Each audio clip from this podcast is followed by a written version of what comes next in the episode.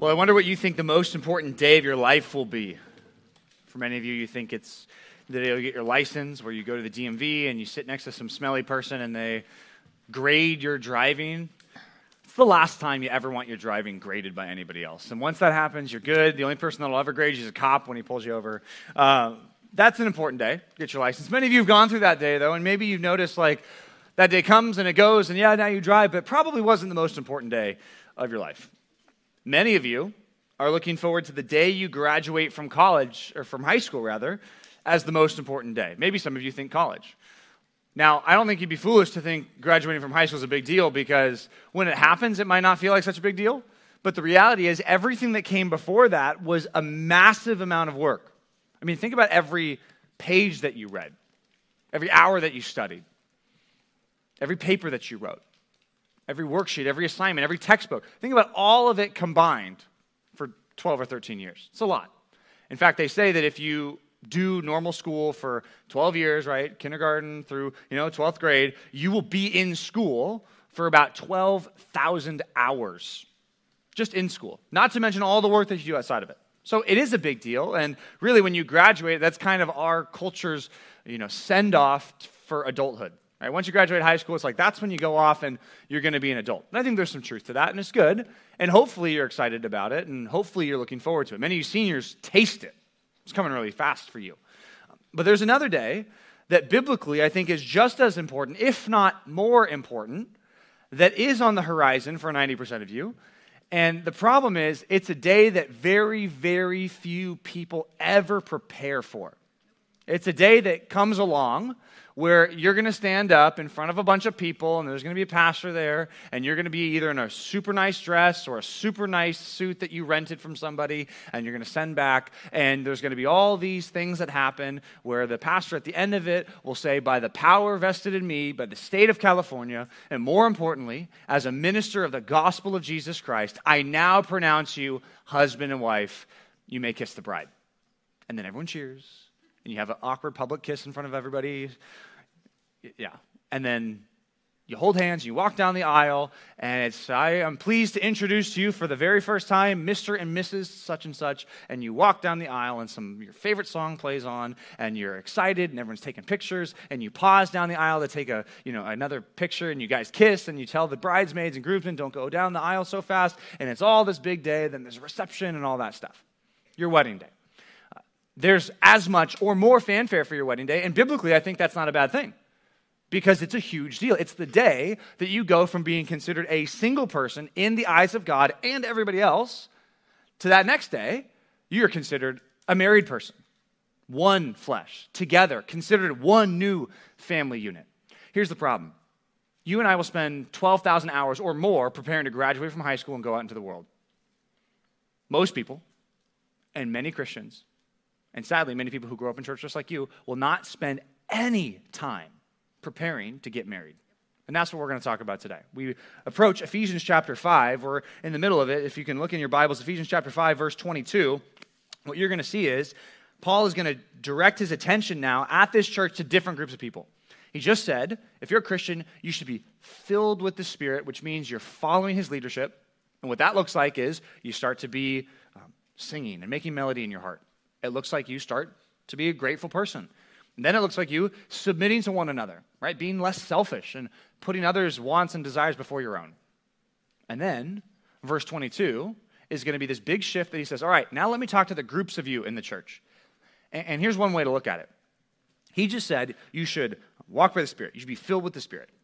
And then he said, This is what it looks like for you to do that. Now he's going to take that principle and he's going to say, What does it look like if you're married? What does it look like if you're single? What does it look like if you're a parent? What does this look like if you're a kid? What does this look like if you're a slave? What does this look like if you're a master? And that's this whole series. Church family, this series is all about what does it look like for you to live as a Christian in all the different roles that you'll find yourself in. And most of you will find yourself in multiple of these positions. And now he turns his attention to the ladies, right? So today, the, title of the sermon is Future Wives, because that's who he's talking to. He's talking to current wives, but I know that they recognize that as we approach a text on marriage and I say, here's how you should be as a married person. Here's the thing uh, you can't do that right now, right? Unless you're married. Unless you're a leader, then this sermon's, you know, for you too. But think about it, right? For as you as a high school student, how much is this sermon really for you? Well, it is for you. God's word is very important for you, but here's a way I want you to look at it. What we're going to do today as we approach this text and even take a broader view of what God says about marriage, I want this text and others in the Bible to shape your view of what this is going to be like. Because I want you to prepare for it. Whether you're a guy or a girl, right? I need you to prepare for it. And we'll start here in verse 22. Look what it says. His wives submit, which comes from verse 21. Remember in verse 21, he says, if you're a Christian, you're going to be submitting to one another out of reverence for Christ. Now he says, in the context of marriage, he says, wives, here's what you're going to be doing. You're going to be submitting your will and your intentions and your thoughts to somebody, your own husband.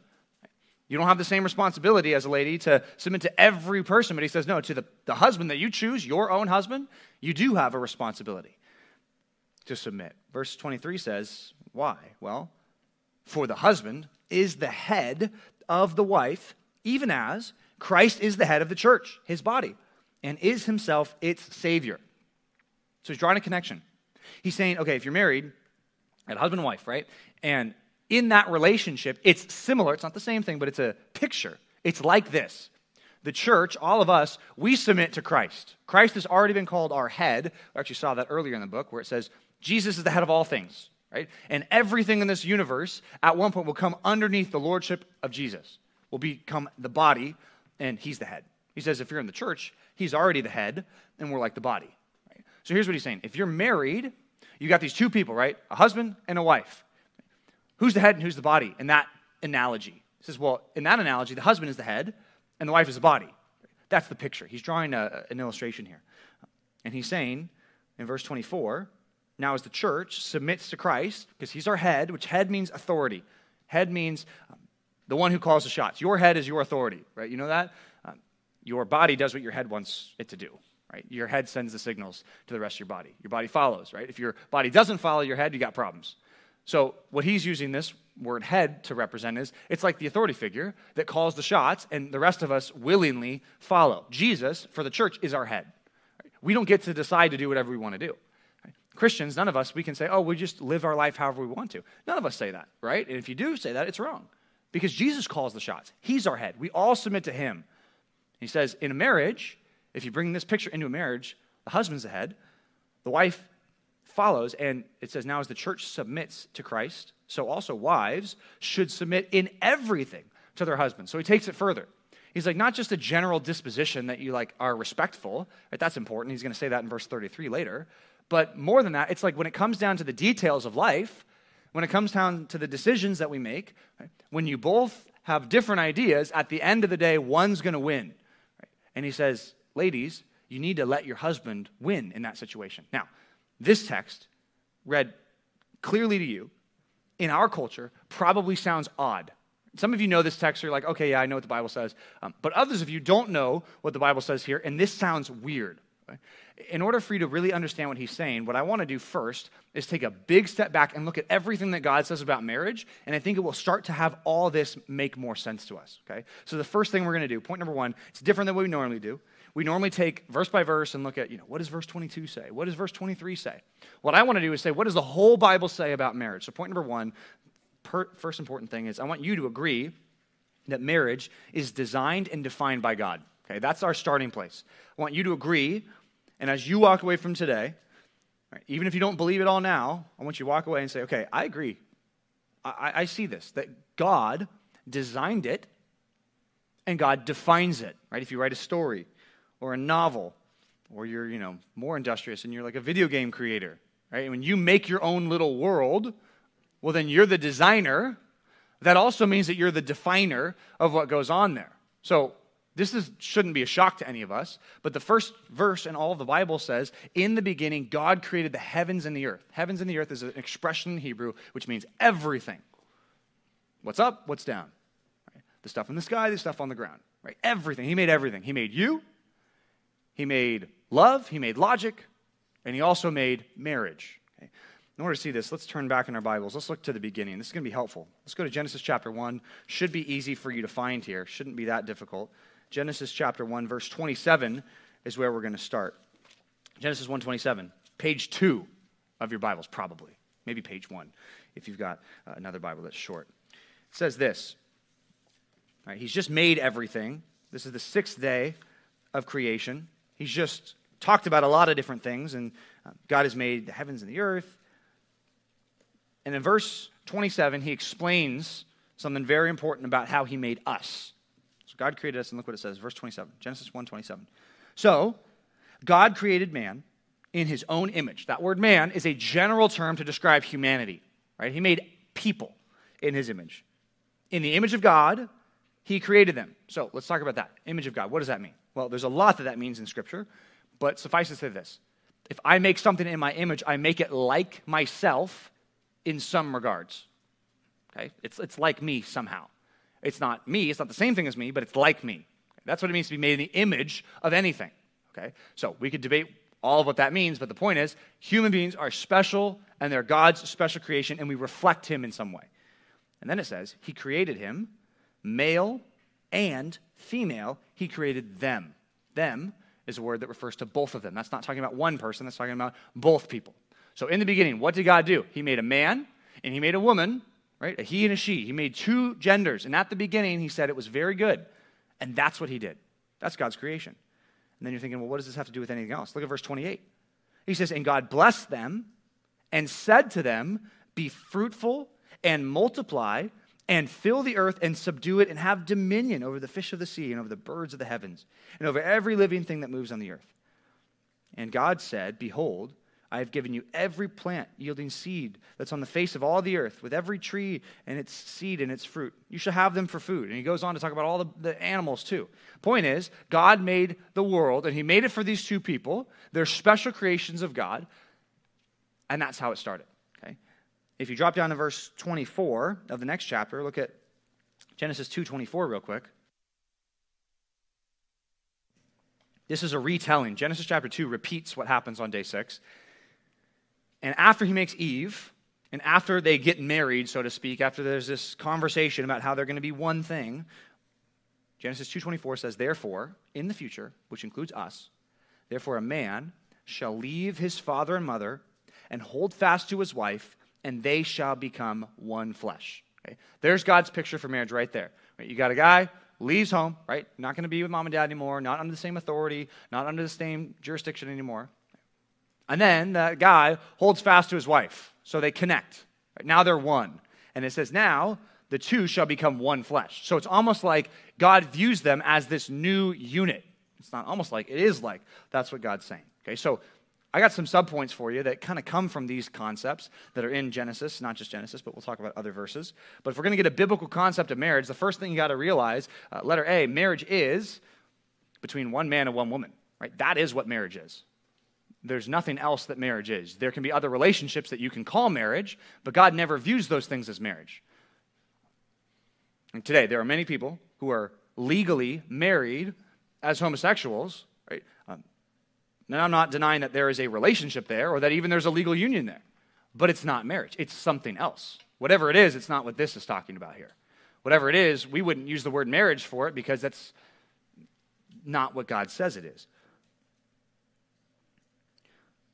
These people, where the two shall become one flesh, leads to something that Jesus says. If you're in Genesis 2, turn with me um, to the New Testament. Let's look at what Jesus has to say about this, because he actually quotes this passage when asked about marriage. It's in Matthew chapter 19. Everybody turn there real quick. After you write down letter A, turn to Matthew 19. Hopefully, this will all start to make more sense to all of us. This is how God designed it, right? And anything that God designs and calls good is a good thing. There can be sin in the picture, there can be bad things that make it worse, but in its essence, this is good, right? One man, one woman being married. And the problem is, like many people, once the topic of marriage comes up, a lot of people want to bring up the exceptions or the problems in marriage or other definitions of marriage, and that's what happened in Matthew 19. In fact, these Jewish people come and talk to Jesus and ask him to solve a controversy, because at the time, there were two schools of thought when it came to getting divorced. There were two schools of thought within the Jewish people. One school of thought said, you shouldn't divorce your wife, right? God made a male and female at the beginning. Don't get divorced, right? Unless, I mean, if you can help it, just don't get divorced. That was what one side said. Another side said, hey, in the Bible, Moses said that if there's a big problem, you can get divorced, but those people took it a step further and said, well, Moses might have said that, but I think now and today, you should be able to divorce your spouse if you just don't like them. You should be able to divorce your spouse for any reason. That's what one group of Jewish people were saying. So the Pharisees come to Jesus and say, okay, you're a smart guy, settle that question. Because people are pointing to different Bible verses trying to prove their point from the Bible. You tell us what you think. What does Jesus do? Look at verse 3. This is Matthew 19, 3. It says, And the Pharisees came to him and tested him by asking, Is it lawful to divorce one's wife for any cause? Point is, can, can, can we do what some of the Pharisees are saying? That, like, just divorce your spouse, it doesn't matter. No. Jesus answered, Have you not read? So, just wanted you to notice something right there. Jesus doesn't say, Hey, I'm going to give you a new teaching that I'm now giving to you for the first time. That's not what he says. He asks them a question and says, Have you not read? Point is, you should know based on what Genesis says. This shouldn't be a question for you. If you got your Bible, you should be able to figure it out. You don't need Jesus to know this, this is what he's trying to say. Interesting statement. Have you not read that from the beginning, look what it says. Have you not read that from the beginning, he who created them from the beginning made them male and female? Okay? So he's about to quote Genesis. He quotes Genesis 127 right there, right? He who made them in the beginning made them male and female. That's Genesis 127. We just talked about it. Um, which, by the way, a little side note, there are a lot of people who will tell you that Jesus never, ever addressed the topic of homosexual marriage? Okay. This passage is very helpful because Jesus actually does address this topic. He does it in an indirect way, and what he says is, look, you want to know about marriage? I'll tell you about marriage. Man and woman, right? As God made them from the beginning, verse number five, and he said, therefore, he quotes the Bible, therefore, Genesis 2.27, a man shall leave his father and mother and hold fast to his wife, and the two shall become one flesh. So, that's the end quote, right? So, they are no longer two, but one flesh. Right? So there's something that happened when they got married that now God views them as one thing now. It says, Then what therefore God has joined together, let not man separate. So that's the answer to the question. He says, No, don't get divorced. Right? Don't just say, Hey, I want to divorce my wife because, you know, her cooking's not very good. And seriously, I know that sounds like a joke, but you know, there were Jewish people at the time who wrote, who talked about, hey, if you don't like what your wife makes you for food anymore, you can just divorce her, right? So that was a real thing that was being said at the time. And Jesus says, no, no, no, you can't do that because what God has joined together, let not man separate. Uh, letter B, another thing about marriage marriage is meant to last until death. Marriage is meant to last until death. That's the design. There are times where that doesn't happen. And every time that that doesn't happen, it's an evidence of brokenness. It's, it, there's sin involved right?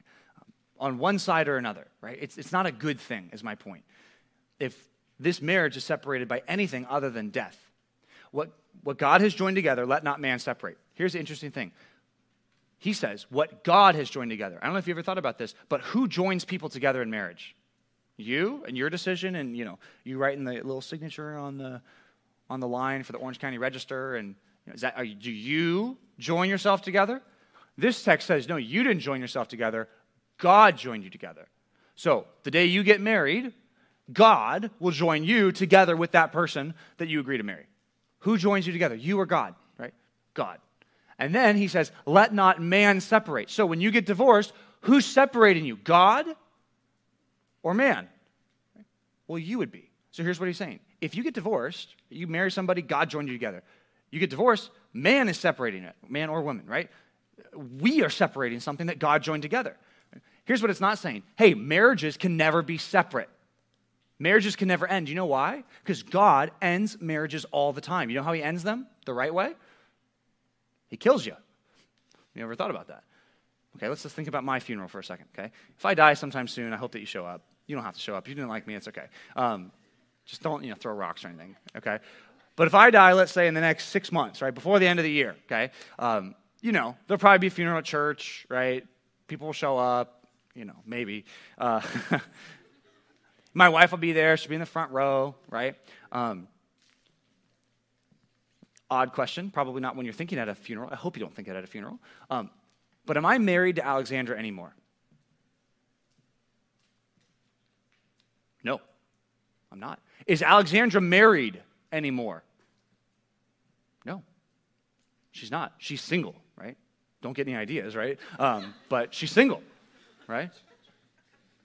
We've talked about it. It's like, hey, if I die, right? You know, you, Alexandra, you need to get remarried like soon. Like, don't, you got two kids, like, you got to figure it out soon. And, you know, she'll probably take a while, but not that long, right? Uh, it'll be great. Um, she'll be fine. I'm not, I'm not planning on dying, okay? I just, sorry, I kind of was talking, I just played it out a little too far. Lets you into my, my concerns. I had to write a, a last will and testament when I went to Hawaii with her. We like, my dad's like, you got to write a will.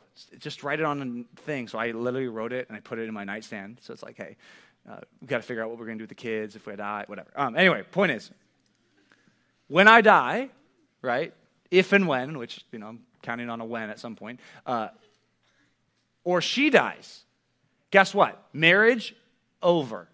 Marriage is over. Weird thought. You don't think about it very often. But when you're studying marriage, it's an important thought. Here's why we do not believe that marriage is eternally permanent. The person that you marry and that you stand before God and these witnesses and you get married, guess what? You are not permanently married to them.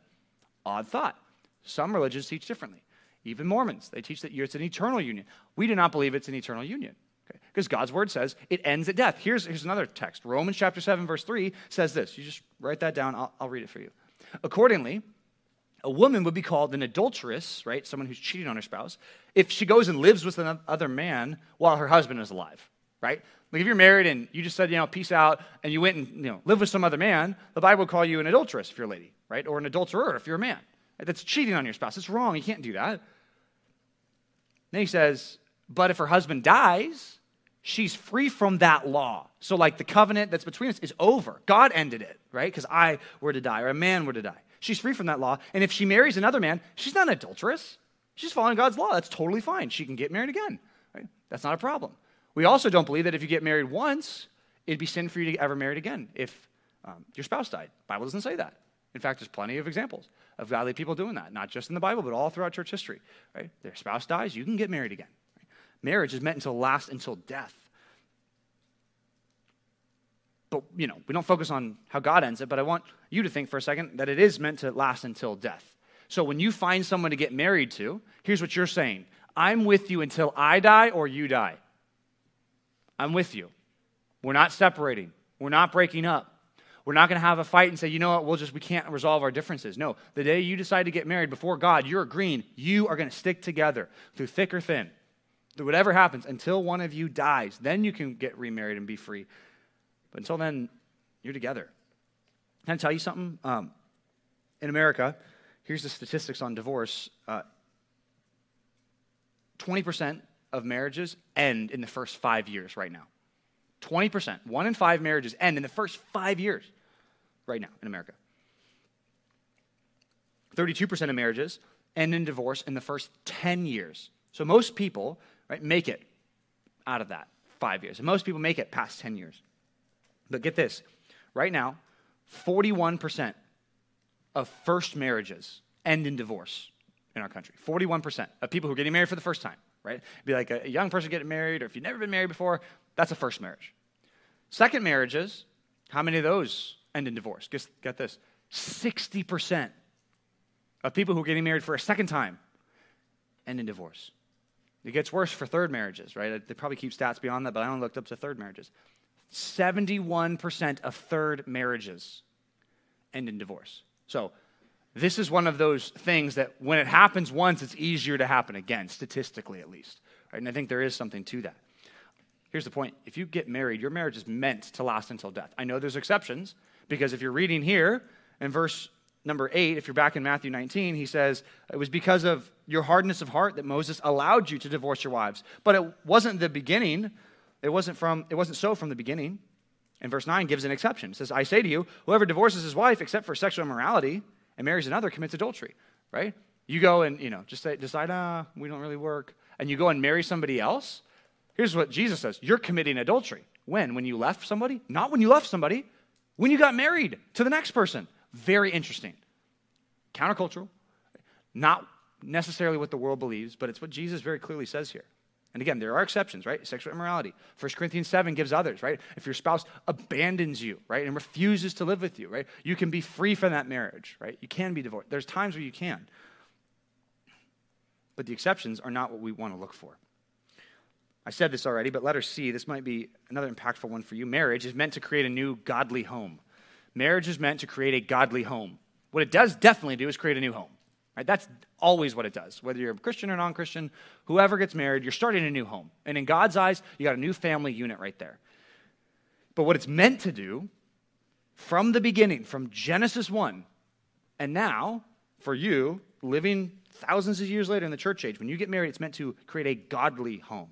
That's why the first command to Adam and Eve, after he says, Hey, I made you this way, this is great. Hey, here's the command be fruitful and multiply and fill the earth and subdue it. Odd thought, kind of countercultural, but, but here's what marriage is also meant for. Um, we, we need to have kids that are born to continue humanity. Where is that supposed to happen? Where does God, in God's perfect design, where is kids, where, how are they supposed to be born? Well, supposed to be born uh, in a marriage. That doesn't mean if you weren't born in a marriage, you're less than. It's just saying this is how God designed it because He knows it's best for you and for, for everybody involved. That's the first command. So here's an interesting thing about marriage. Uh, if you get married, you need to be open to being fruitful and multiply.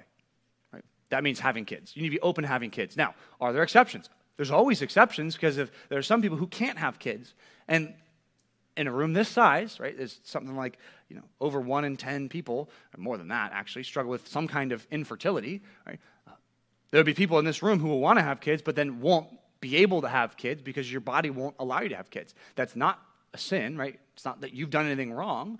But as a couple, once you get married, and even before you get married, you need to say, we're open to the idea of being fruitful and multiplying because that's the first command that God gives. That doesn't mean you have to have 25 kids, right? Uh, but it, it means you need to try to have some, right? It, I would just recommend at least try to reproduce yourself, right, if you can. And again, there's always exceptions because there's health things that come in that restrict you from being able to do it. And I get that, but I'm talking about the ideal here. I gave you stats about um, divorce in America. Here's some stats about the current birth rate. It's kind of an odd thought, but for every two people in America, it's estimated that 1.7 kids are born, right? Not 1.7 kids, but for every two. So average it out, right? Um, one kid doesn't come out as a 0.7 kid. It's like you look at your sibling, and maybe there's two of you, like I'm the one and you're the 0.7, right? Not like that. Um, but that's the average. H- how many, logically, you, you don't need to be a mathematician to figure this out, but how many kids do you think need to be born to keep a population at the same exact level for every two people? Two, great, awesome. 2.1 would be awesome, right? That'd be good. Right? 1.7. So here's an interesting thing. In our country today, we have a falling birth rate, so much so that we will not even be able to reproduce the same population again if it was just people in America today. Okay? That hasn't always been the case. In fact, you know population lines going up and up and up and up. And it's not like that all over, all over the world. In fact, as, as recently as, uh, what was it, 1960, what do you think the birth rate was? It's 1.7 now. What do you think it was in 1960 in America, in our country? 3.5. 3.5. Okay. Um, and there are a lot of reasons for that that I could tell you about later. Um, but I'll tell you this unless there's an exception or a reason why you can't, right? and many of you will have reasons why you can't, you need to be open to having kids. And if you have a lot of them, cool, that's awesome. If you have a couple of them, great. But you got to be open to that. That's what marriage is, is about. Not in its essence, not the very thing and the only thing it's about, but that is completely connected. Marriage is meant to create a godly home. In fact, that's one of the reasons God says to couples who are married in Israel, He says, don't get divorced. Why? Well, write this down. Malachi 2, chapter, chapter 2, verse 15. Malachi 2, 15, God speaks through Malachi to this group of men in particular. Some of them wanted to divorce their wives. Like they hadn't done it yet, but they were thinking about it, and they're thinking about moving on and being with other people. And here's what God said to them He says, Did not God, right, this is Malachi speaking, did not God make them one with a portion of the Spirit in their union? So, like, God did something even mysterious when they got married. And what was God seeking? What did God want when He made them one? Here's what He was seeking godly offspring. Why does God want two parents to stay together? Well, partially because He wants godly children to come from that. And again, is it saying it's impossible for godly children to come from any other means? I'm not saying that. But statistically, right, what is the best way To have godly children, statistically, it's to have two parents that are staying together, that stay married, right? Through their differences, right? And some of you know this because maybe your parents have had differences and you know about the, some of the differences your parents have had, but they've decided, you know what, we're going to stay together. Right? You know what God does? You know what he thinks about that? He applauds that. Even if you don't understand, even if you think, ah, oh, it's weird, well, God applauds that. He says, so guard yourself in your spirit. So he tells these guys, hey, God wants godly offspring. He wants you to have kids that obey God. And I'll say the same thing today. I think God wants you to have the next generation follow him, right? Whether it be through you having kids, right, which is one avenue, but also you making disciples in our world. God wants people to follow him. That's still true. And in marriage, it's important that you say, I'm not going to be faithless to the wife of my youth. More stats here. Um, this is a, a very popular study came out in 2021, and it was studying the effects of people who don't have a father in the home or a father figure. So these are people without a, a dad or a stepdad in the home or anything like that, right? Single mom, right? No dads in the home. Here's some stats for you. They make up currently in the United States 25% of kids today don't have a dad in the home. That's a pretty high amount. That's as high as it's ever been. Right? So 75% of people in our country who grow up, there is a dad in the home, right? Whether it be your dad or your stepdad or there's a father figure. Um, so 25% don't. Of the people who run away from home or drop out of high school, 90% of them, 90% are part of that little one quarter who don't have dads. 90%. 80% of kids today who have behavioral disorders don't have dad in the home. 85% of all the kids who have behavioral disorders don't have dad there.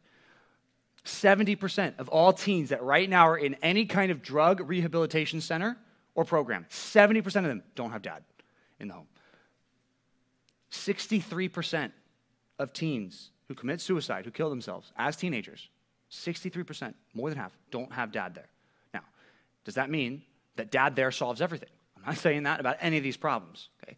But what I am saying is the stats, even in our country today, bear this out. Marriage meant to create a godly home. Your marriage has a massive impact on your kids, obviously. It's something that you should think about. The next thing, right, maybe a little bit more optimistic and cheery, something maybe nicer to hear. Uh, letter D marriage is meant to fulfill a deep longing for intimacy. Marriage is how God designed your drive to be intimate with somebody, to be um, with somebody, whether that be just companionship and also sexually, right? How did God design that desire that you have to be fulfilled? He designed it to be fulfilled in marriage. We read Genesis 2 of 24, but let me tell you what happens right before that. Right before in Genesis 2, God says about Adam that there's not a helper fit for him. Like there's nobody, there's no animal that will be able to really provide the companionship and the help that he really needs. So God creates Eve from the rib of Adam. And if you think that's weird, is she just made up of a rib? Well, remember, God made Adam from the dirt. So, like, Adam's thing was a little bit more impressive, in my opinion. Right? He used human substance to make Eve. Right? He used the dirt to make Adam. So, whatever. Point is, you know, don't take that too far and think like, oh, well, men are dirt and you know, women are ribs. But you know, just you want to know your source, right? Where God made you out of. That's the kind of where it came from, right? Um, here's the point.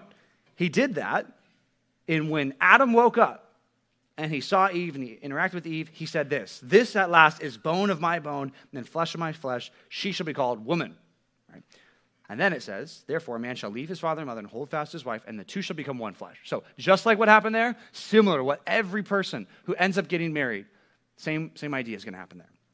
And then the next verse, very interesting, the one everybody in Sunday school is like, Ooh, what's with that? It says, Then they were naked and unashamed I think that's kind of weird, right?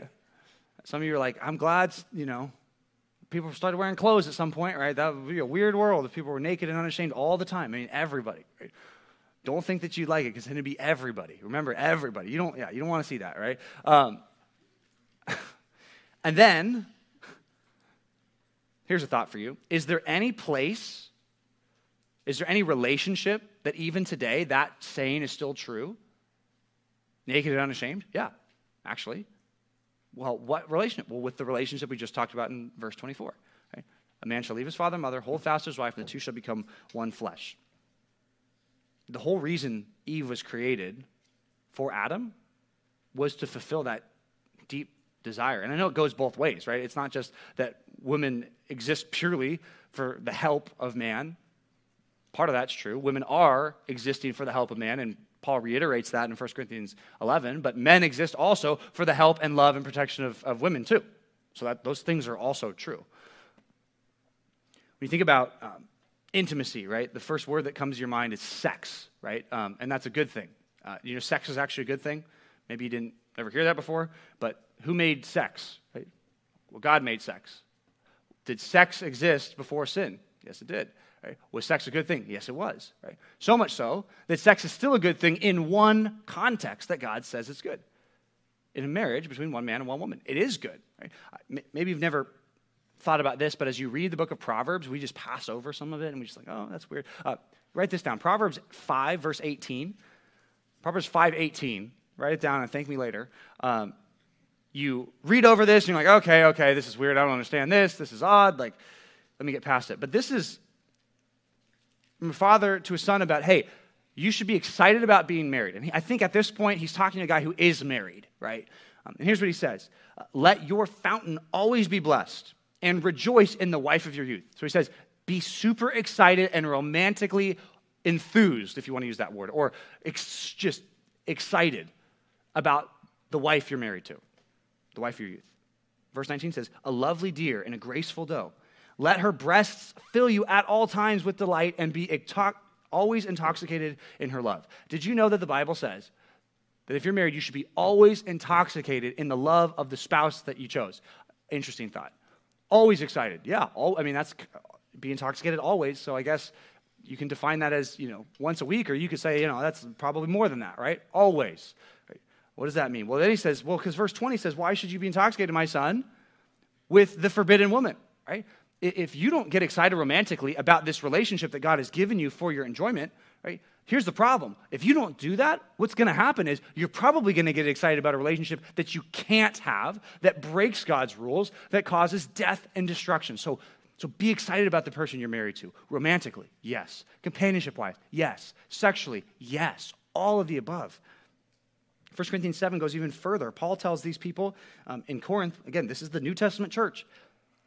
He says, hey, if, if you have a drive to get married, if you have a drive to have sex, well, then you should, you should get married. That's a good thing. He says the husband should give to his wife her conjugal rights, and likewise, the wife to their husband. Conjugal rights means sex, right? Um, verse 4 says, For the wife doesn't have authority over her own body, but the husband does. And likewise, the husband doesn't have authority over his own body, but the wife does. Then he says, don't deprive one another. Don't say, we're, no, not, we're not going to be romantic. Right? Guys shouldn't say, no, no flowers, no, you're already my wife. Eh, forget it. I'm not going to be romantic with you. Right? Um, can't do that. Don't deprive one another, except perhaps by agreement for a limited time. That's a lot of qualifications that he gives. Except, maybe, perhaps, sort of, by agreement, if you both agree, for a limited time, so a short amount of time. Like you see this, like Proverbs 5 wins over the, you know, the always, and he says maybe there's a time when you're married to step back from this for prayer, if you want to devote yourself to prayer, but then come together again. So Satan doesn't tempt you because your lack of self control. Uh, what has God designed to fulfill the deep longing for intimacy, companionship, uh, uh, sex, and um, even, if you want to put it this way, it's an odd thought, but even as a best friend, a person you always can go to? God has designed something for that, and it's marriage. Here's the thing, though.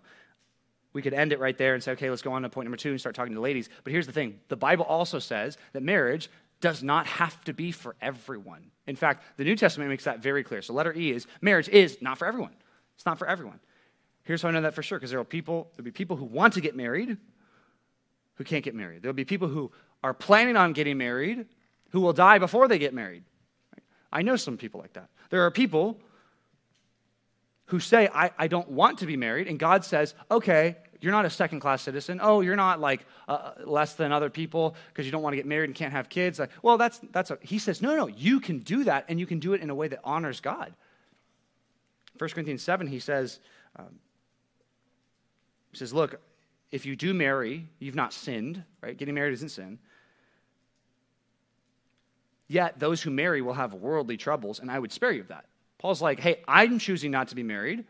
Because I know getting married brings on an extra level of burden that keeps, for Paul, that keeps him from doing the ministry he needs to do. And he says that later. He says, I want you to be free from anxieties. The unmarried man is anxious about the things of the Lord and how to please the Lord. But the married man, he's anxious about a lot of things. He's anxious about worldly things. He's anxious about the food. He's anxious about the clothing. He's anxious about the house. He's anxious about the kids. He's anxious about the wife. There's plenty of things that Paul doesn't have to be anxious about. Because he can say, you know what? I can get thrown in a dungeon. It's not a big deal? I'm flying solo. It's not, it's not a big, I mean, yeah, I don't prefer it. But could Paul have the same attitude? Could he do the same things if he had a wife and kids with him? He wouldn't feel the same way, right? He could do the same things, but he wouldn't do it in the same way. He says, I want you to be free from that. So much so that your Bibles are probably still turned to Matthew 19, mine is at least. If you read verse 10, right after Jesus lays down the law about marriage, the disciples said to him, If such is the case with a man and his wife, it's better not to marry. And you're thinking, Whoa, slow down. Like, no, no, no, it's still going to get married. What do you think Jesus is going to say here? You think, well, you know, but most people get married, and you know, you shouldn't say that, Peter. You shouldn't say that. You know, John, whoever said that. He says, not everyone can receive what you just said.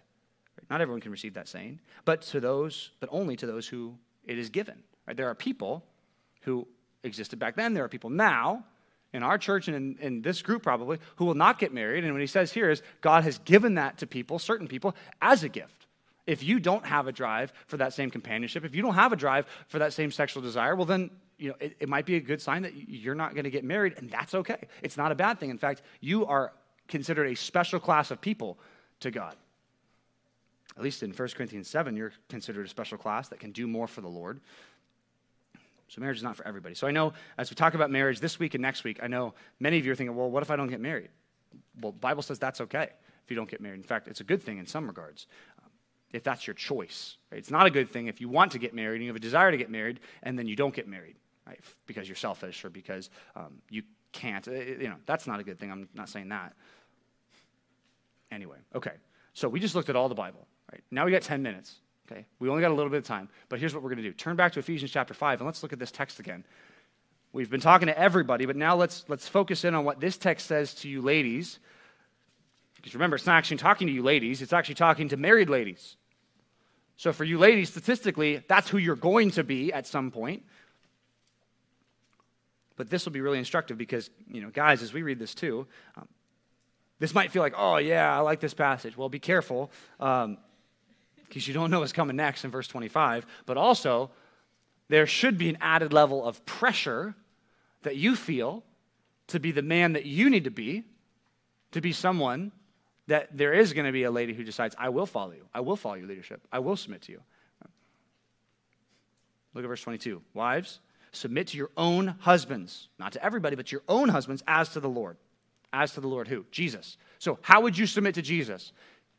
If Jesus was your husband, how would you interact with him? Right? How that's what I'm saying is if you got a decision you need to make, right? That's what I mean by submitting. If you got a decision you need to make, right?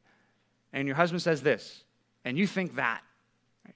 And you come at odds, and, and it's like, well, but I'm willing to do what you want to do. Not my will, but yours be done. Right? That's what he's trying to say.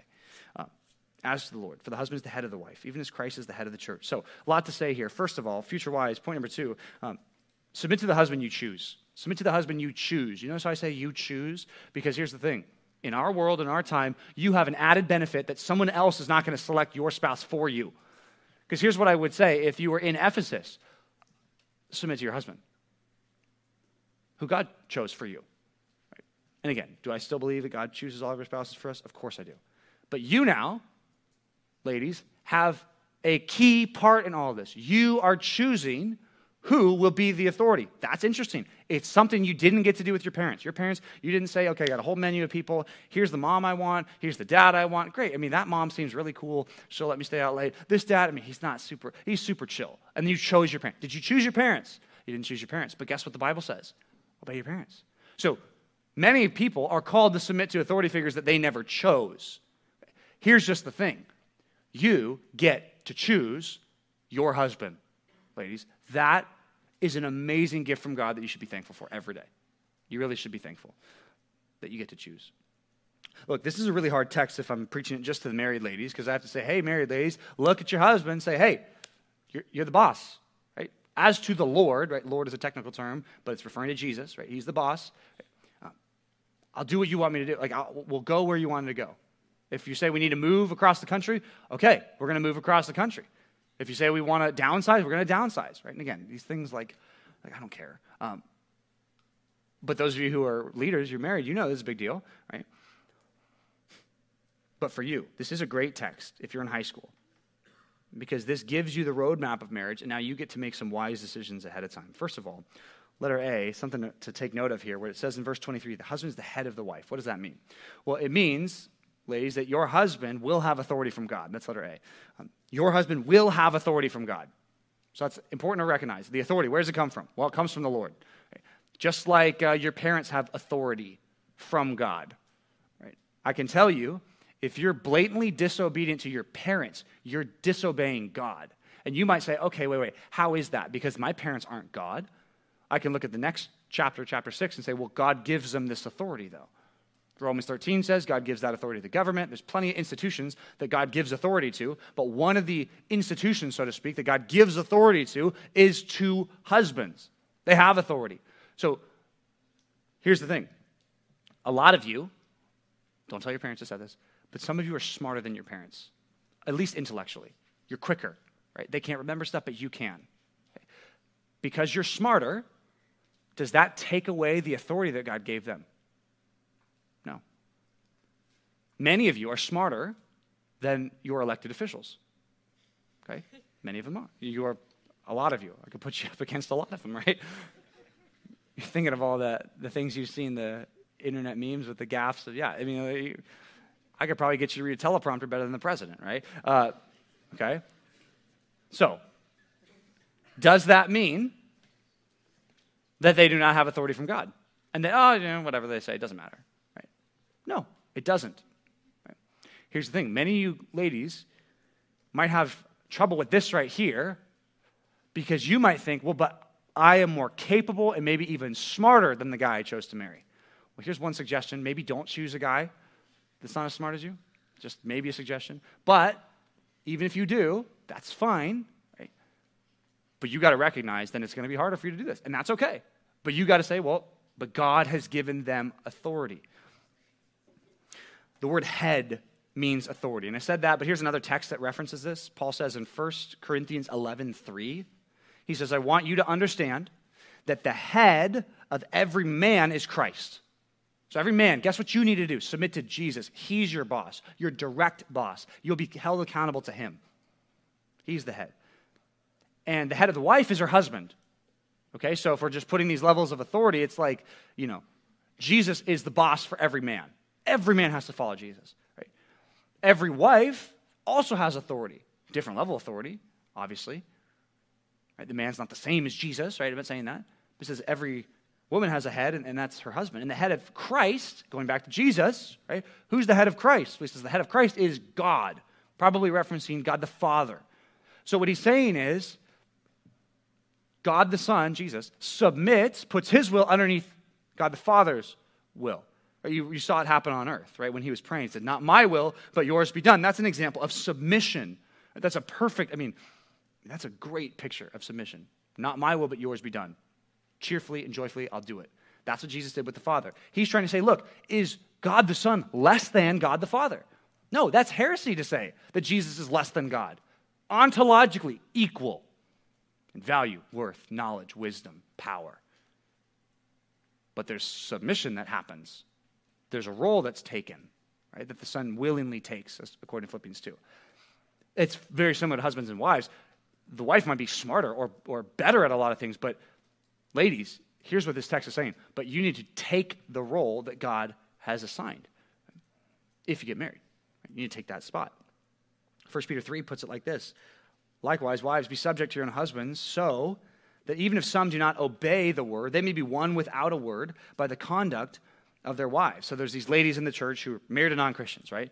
They um, became Christians as they were saved. Right? There's a, or as they were, uh, they were already married when they became a Christian. Right? This happens to plenty of ladies. I can think of plenty of ladies in our church. Right? They became a Christian. They were already married. They're married to a non-Christian. Here's what he says there: even them, even the ladies that are married to non-Christians, you still should subject yourself. Put your will underneath your husband's will. Why? Because you might win them without a word.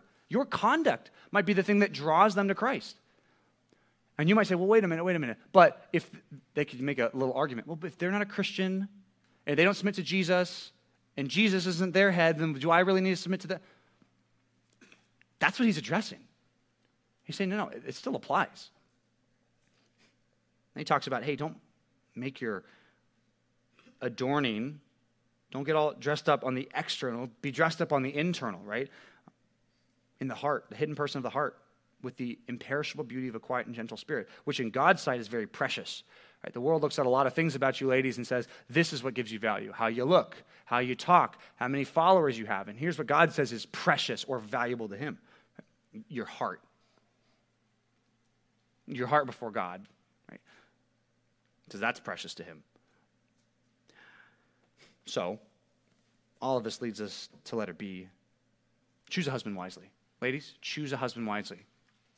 Can I say it again? Choose a husband wisely. Because all that we just studied about marriage, guess what? You get one shot at this. Right? And a lot of people in this room will get married in the next five or six years. Maybe not a lot of people, but some of you. Right? Um, you'll be making decisions about who's going to be your spouse soon. Choose a husband wisely.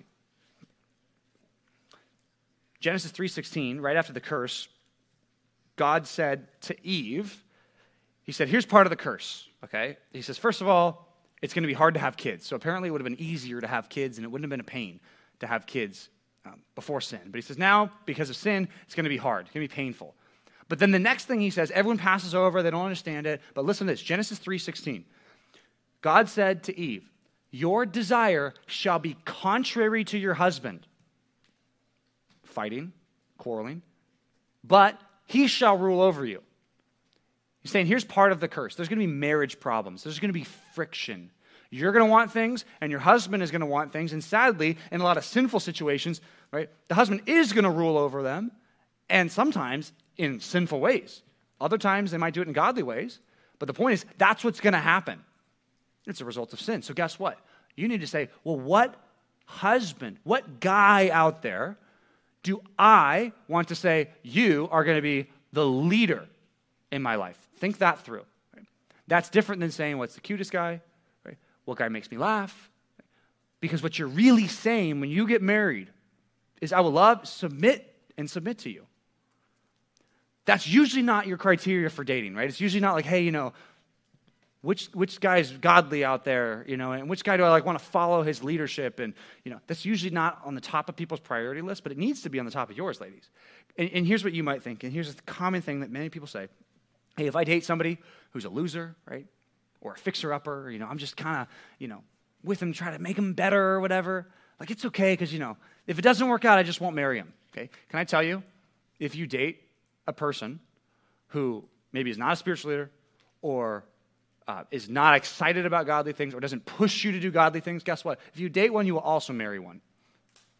They'll marry one. You won't get to a place in your relationship where you're closer than you've ever been before and say, now it's, now it's going to be time to break it off because now I can tell you're not a spiritual leader. You'll probably just fall into that.